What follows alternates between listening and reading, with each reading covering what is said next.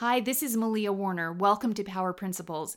This is a podcast I started as a place to share life principles I learned from my journey healing through postpartum depression and chronic illness.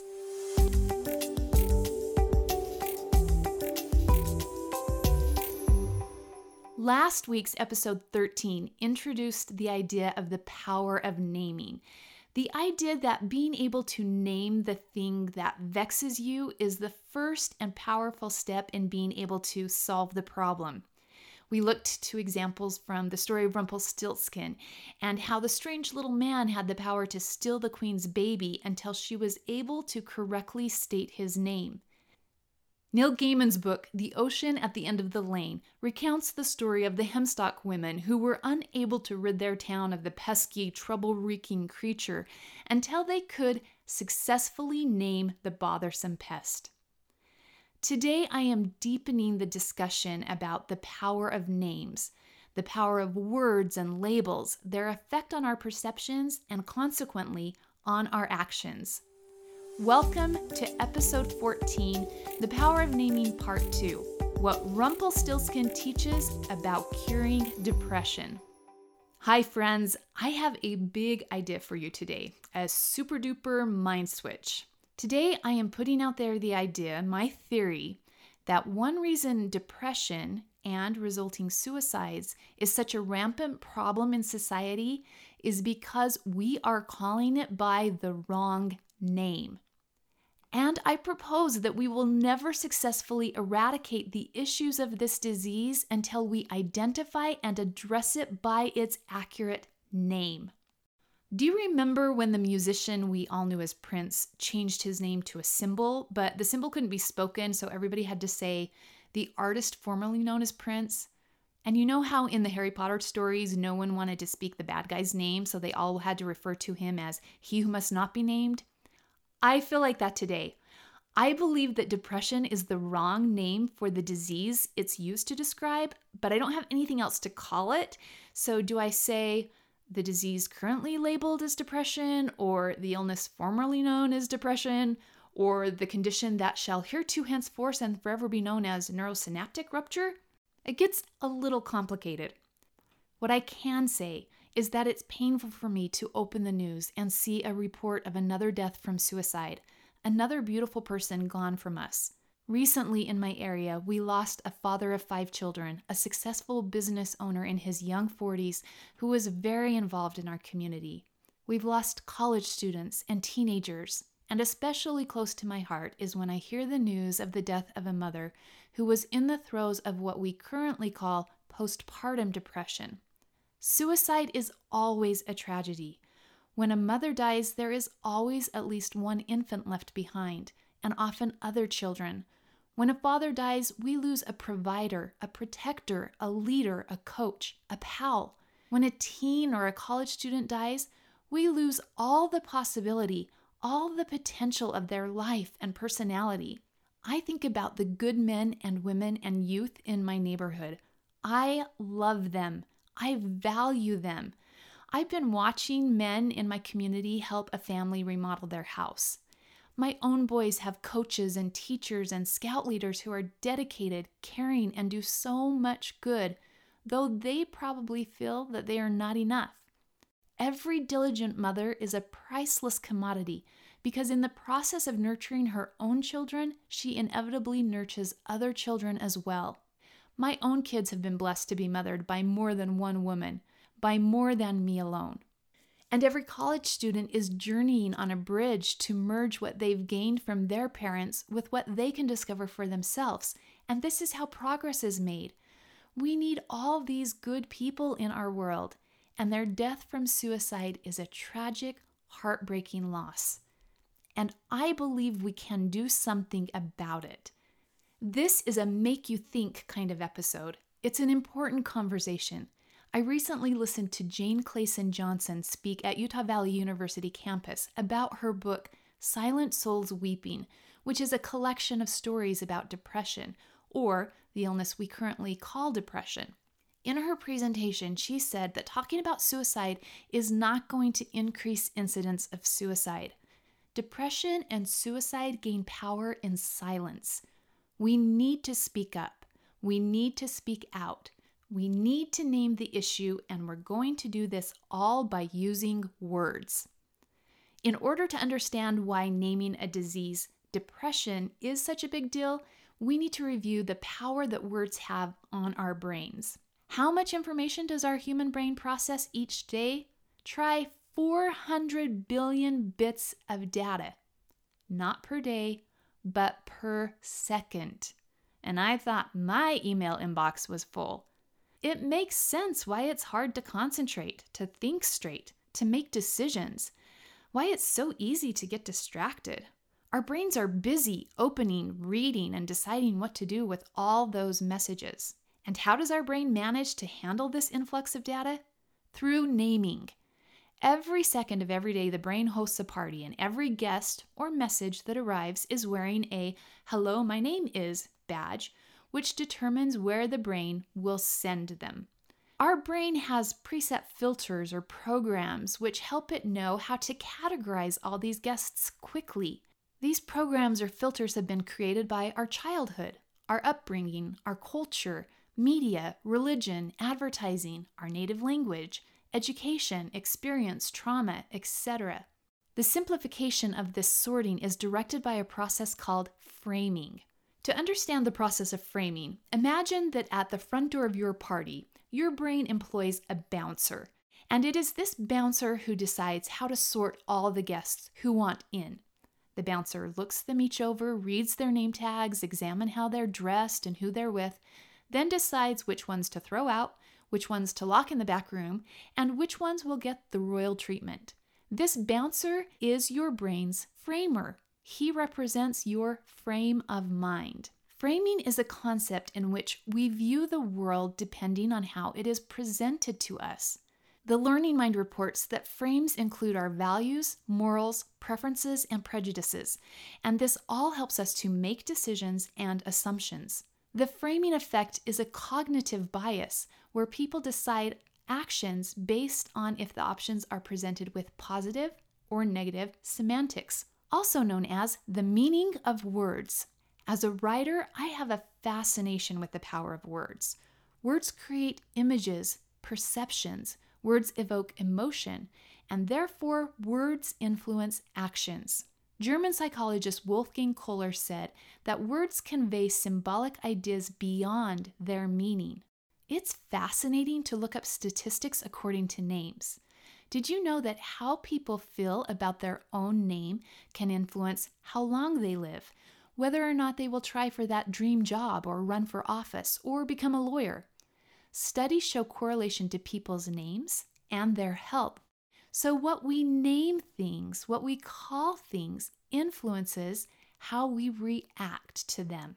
For example, what is your emotional reaction when I say undocumented worker versus when I use the label illegal immigrant or even stronger, illegal alien? Brain research shows that subtle linguistic differences frames our approaches to different problems. So maybe our bouncer wouldn't think that a rose by any other name smells as sweet. What if that rose's name tag said fungus? Would the brain bouncer let it into the party? Think of how we respond to emergencies, to natural disasters, based on the words used by the news reporters. What if you heard a news report that Iowa is suffering from broken houses? If you hear, Iowa is battling a chronic problem of recurring broken homes and a record for the highest rate of homelessness in the country. What is your emotional response? Is your knee jerk reaction, get your act together, Iowa, solve your family crisis? How about if you heard this on the news? Multiple reports about a pungent smell coming from the residents of Paradise, California. Are you repulsed? Do you recoil? Maybe those residents should take a shower and practice some hygiene. One last imaginary news report. Restaurant floors in New Orleans are drenched in sewage water. Ugh, you pretty much know that you're going to stay away, keep a big distance from those restaurant owners in New Orleans. Gross! Who lets sewage water soak their restaurant floor? In each of these example news stories, I reported an effect, a result. Now listen and observe your emotional response as I report the cause Over the past three months, Iowa has been struck by dozens of tornadoes. This last wind was so powerful that any remaining homes not damaged by the first tornadoes have been leveled. Every resident of Iowa is homeless. Okay, what's your response now? Much more empathy? Those poor Iowans whose homes were destroyed by tornadoes. Maybe you even feel a desire to go help rebuild or donate money or invite an Iowan to come live in your home. Second news report Cities of California have been ravaged by fire. With the large amount of cattle ranches, many animals have been trapped and consumed by raging flames. Residents are reporting a pungent smell of singed fur. Wow, oh, that changes the whole picture. Californians aren't stinky because of bad hygiene. Again, the way the story is reported influences our reaction, whether or not we feel empathy and have a desire to help.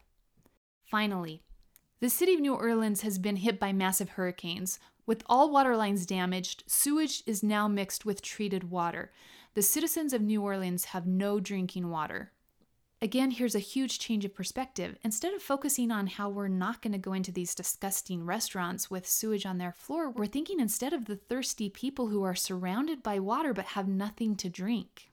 And the difference between these two sets of news stories is that in the first set, I reported the outcomes, the results of the disaster, where in the second example, I explained the cause, and that made all the difference.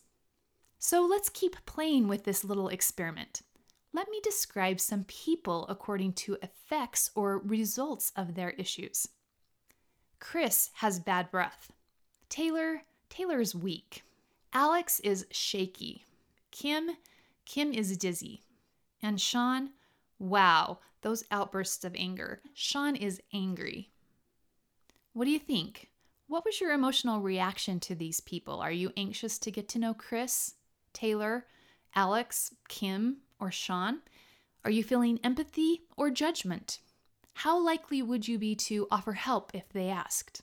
How did your brain filter, your brain bouncer, interact with Chris and his bad breath, Taylor's weakness, Alex's shakiness, and Kim's dizziness? How about Sean's anger? Did angry Sean get into the party? Now, what if I tell you that bad breath Chris has throat cancer. Taylor, who I described as weak, has muscular dystrophy. Alex with the shakes is diabetic. Dizzy Kim is experiencing a severe case of vertigo. And Sean's anger started after a head injury from a car accident. What is your emotional response now? Is your brain bouncer acting with more empathy and compassion? Maybe Bouncer Bob in your brain is actually escorting Kim to a bedroom where she can rest until her vertigo passes. Maybe he's offering Chris a soothing, nutritious smoothie, since Chris hasn't been able to eat solid food since the last radiation treatment. Now, what is your emotional response when I say Jamie? Jamie is depressed. And does your response change very much when I say Jamie has depression? The term diabetes is a long way from shakiness. Muscular dystrophy is miles away from weakness. But depression? Depression is right next to depressed. There's virtually no difference at all. I don't know who is in charge of naming illnesses, but somewhere, somehow in society, we have made a mistake. We have inaccurately labeled an illness after one of its many possible symptoms. We've gotten it backwards. We are calling a disease by an effect instead of naming its cause. And while the illness itself is a problem, this inaccurate nomenclature is actually fueling the fire because instead of alleviating this disease, currently known as depression, we are actually seeing a steady rise. The inaccurate name depression is propagating the problem. My thesis for today's broadcast is threefold. First, that using the word depression to name a disease is a misnomer. It is the wrong designation. Second, that calling depression by the wrong name is strengthening its grip on us. This misidentification is compounding its hold rather than empowering us to alleviate it. Essentially, we are calling Rumpelstiltskin Frank and then crying as he stills our baby. And third, that our solution to all of this is simply to change the name, to identify this disease for its cause, not for one of its many symptoms. I propose that as soon as we stop calling this malady depression and we correctly identify its real name, we will see a huge decrease of negative effects. We will be better able to diagnose, treat, and cure this misnamed illness. Okay, let's cover part one of the thesis why depression is the wrong name for the disease. Two reasons. First, the term depression doesn't go far enough. It stops at a symptom and doesn't continue to address the root of the issue. Think about it. Depression is an emotion, not a disease. Have you ever felt depressed? Yes, we all have. It's a human emotion. Does that mean we all have a disease? No. Depression can be an emotional symptom of an illness, but it is not the illness. It's like saying Jody has low energy and stopping there, when in fact, Jody has anemia. Low energy is a symptom, not the cause. Low iron levels in the blood is the cause. The name depression puts all the focus on a symptom rather than focusing on treating the cause. Now, I have had doctors explain to me possible physical causes for depression, such as an underproduction of brain neurotransmitters or malfunction in the neurosynapses. So there is a physical cause. There is a malfunction in the body, in the brain specifically. Yet we continue to call the disease after an emotion rather than for the physical cause. What's even more inaccurate about labeling this disease as depression is that depression is only one of many possible symptoms of this disease. Other symptoms can be insomnia, significant weight loss or weight gain, loss of appetite, muscle pain, moving slowly, difficulty concentrating. In fact, it is possible for a person to have this disease currently known as depression without experiencing the symptom of depression. I did not apply treatment for the disease currently known as postpartum depression because I didn't feel depressed. I knew I didn't feel well. I was exhausted, but I couldn't sleep. I ached everywhere and my body felt heavy as if I were made of concrete. I lost a lot of weight and not in a good way. My head was always foggy. But because I didn't feel depressed, I didn't treat myself for this disease currently called depression. And because I didn't treat the physical issues of this disease, my health got worse, not better. Another reason the term depression is a misnomer is that it's too broad. The feeling of depression can be a symptom for multiple diseases, head injuries, cancer, MS. And also, we can experience depression without having a physical disease. We can experience depression while grieving a loved one's death, or after losing a job, or because it's winter and there's not enough sun. Depression is a common and variegated emotion. I can feel depressed in the morning and be happy by afternoon. So, to call a real brain illness after such a kaleidoscopic emotion seriously interferes with treating the disease. The second part of my thesis is that using the wrong name is making the problem worse. The name itself deters people from seeking treatment and taking steps to heal the disease. We've talked about the power of words on the brain, how words influence framing, and how negative or positive semantics influence how we perceive and how we choose to respond. The term depression does not separate the person from the illness. Why? Because we identify with our emotions. Our emotional state is linked with our personality. We describe people by their emotions. Oh, he's a jolly person, a happy person, an energetic person. Oh, he's a sluggish person. Oh, she's always down. In fact, we even have a nickname for this personality type a Debbie Downer. So here we have a physical disease called depression that is getting crossed over and mixed up with a personality type. So when the brain bouncer sees a party guest wearing a name tag depression, he's going to group that individual in the dark room with other negative people, with other people who happen to be in a bad mood that day. The brain filter categorizes a person with depression and groups them with other people it perceives as having character flaws, moodiness, personal weaknesses.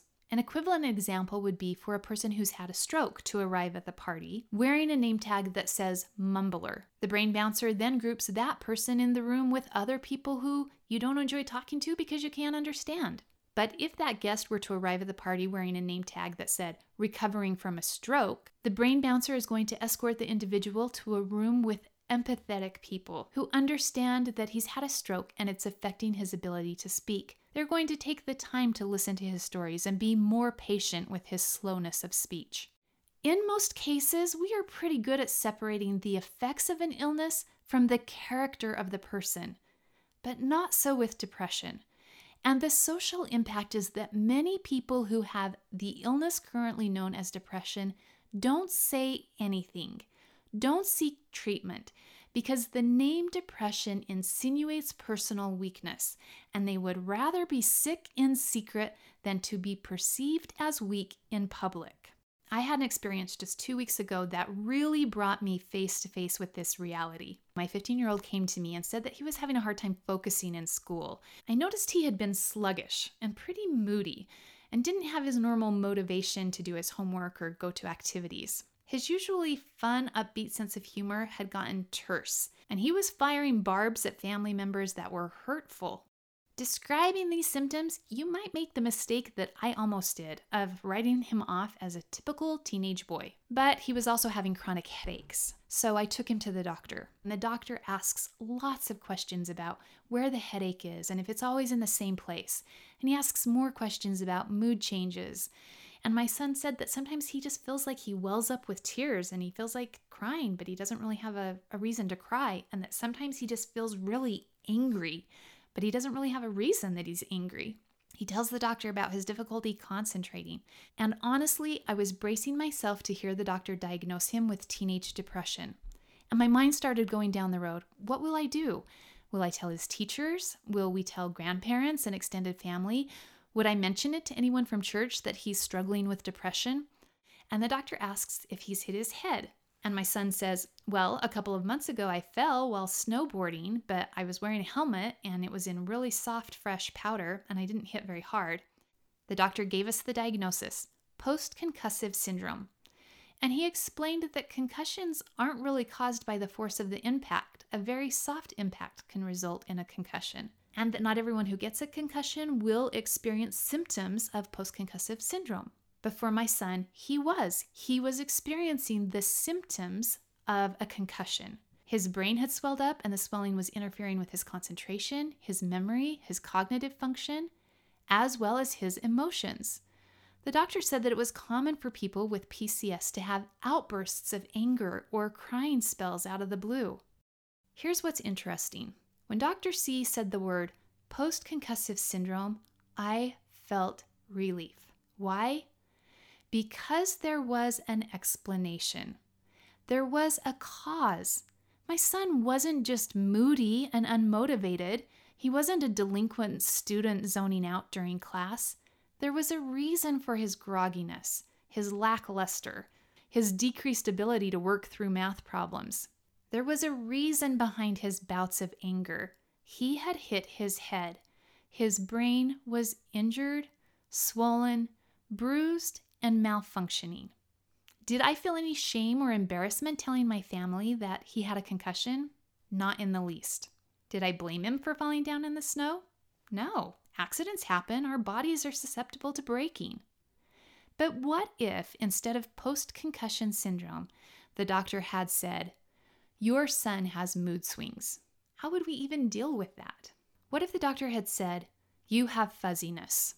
What if the doctor had said, you are struggling with distraction. What if, when I took my son to the doctor saying he gets angry for no reason at all, the doctor had said, Your son has anger?